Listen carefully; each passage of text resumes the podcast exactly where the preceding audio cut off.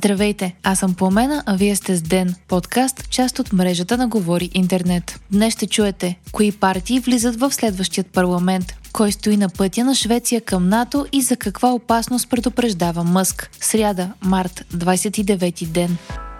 Няколко дни преди петите поредни предсрочни парламентарни избори, които ще се проведат идната неделя на 2 април, започнаха да излизат последните прогнози на големите социологически агенции. От проучванията излезли до сега социолозите са единодушни, че пет партии влизат със сигурност, както и че най-много подкрепа събира обединението Продължаваме промяната Демократична България. Част от Народното събрание ще са също ГЕРБ, ДПС, Възраждане и БСП.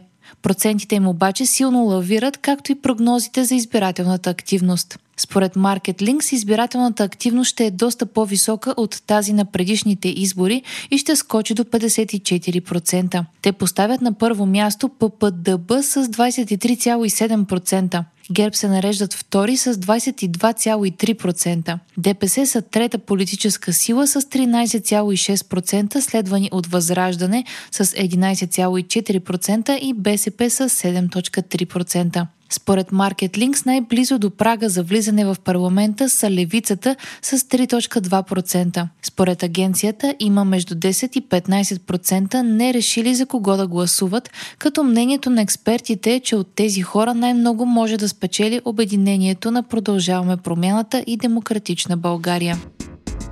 Малко след като Русия нападна Украина, Швеция и Финландия поискаха да се присъединят към НАТО. Докато кандидатурата на Финландия се придвижва напред, то Швеция изостава. На пътя стоят Унгария и Турция, а изказване на руския посланник в страната е предизвикал реакции тази седмица. На уебсайта на посолството е публикувано изявление, което гласи, че присъединяването на скандинавските страни към Алианса би ги направило легитимни цели на руски ответни мерки, включително такива такива от военно естество. Министерството на външните работи на Швеция е реагирало мигновено, като е определило изявлението като опит за намеса в процеса по кандидатиране на страната в НАТО и е привикало за разговор посланника на Русия в Стокхолм, съобщава Reuters. Турция и Унгария също бавят присъединяването на Швеция. Според управляващите в южната ни съседка, скандинавската страна приютява кюртски бойци, които Анкара определя като терористична организация. Управляващите в Будапешта пък бавят приемането на Швеция заради критики отправени от Стокхолм към политиките на Виктор Орбан. Илон Мъск и голяма група от експерти по изкуствен интелект призовават за пауза от поне 6 месеца, в които да не се развиват системи за изкуствен интелект по-мощни от GPT-4. В писмо, подписано от повече от 1000 експерти и лидери в индустрията, се говори за потенциален риск за обществото и човечеството. Призивате развитието на технологиите за изкуствен интелект да се сложи на пауза, докато се разработят споделени протоколи за безопасност, които да регулират подобен софтуер. Мощните системи за изкуствен интелект трябва да бъдат разработвани само след като сме уверени, че ефектите от тях ще са позитивни и ще можем да се справим с рисковете, се казва в писмото. Сигналите за бомбени заплахи в учебни заведения у нас продължават вече трети ден, съобщи МВР. Днес са били изпратени предупреждения до 21 училища в София, както и учебни заведения във Варна, Бургас, Ямбол и Плевен. Късно вчера главният секретар на МВР каза, че вече се работи по гореща следа за това кой стои зад сигналите. За подозряното лице се намира извън България, а по следата работят партньорски служби от чужбина. Припомняме, че главната теория за заплахите е, че са част от хибридна атака, най-вероятно с руски източници. Сигнали за бомби в учебни заведения в последните дни се изпращат не само у нас, но и в още няколко европейски страни.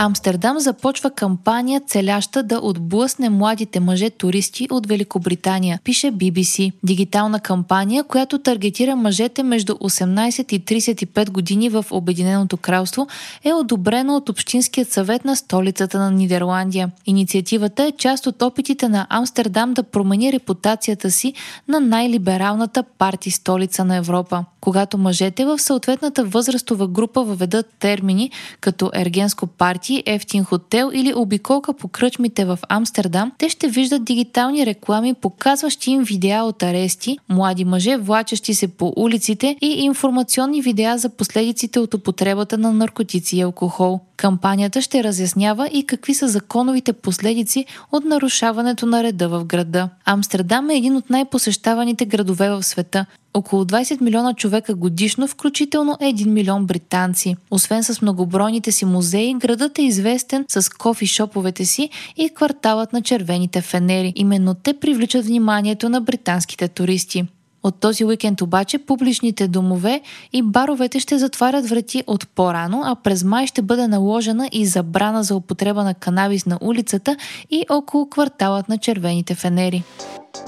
Вие слушахте подкаста Ден, част от мрежата на Говори Интернет. Епизода подготвих аз, Пламена Крумова Петкова, а аудиомонтажа направи Антон Велев. Не изпускайте епизод на ден, абонирайте се в Spotify, Apple iTunes или някое от другите подкаст приложения, които използвате.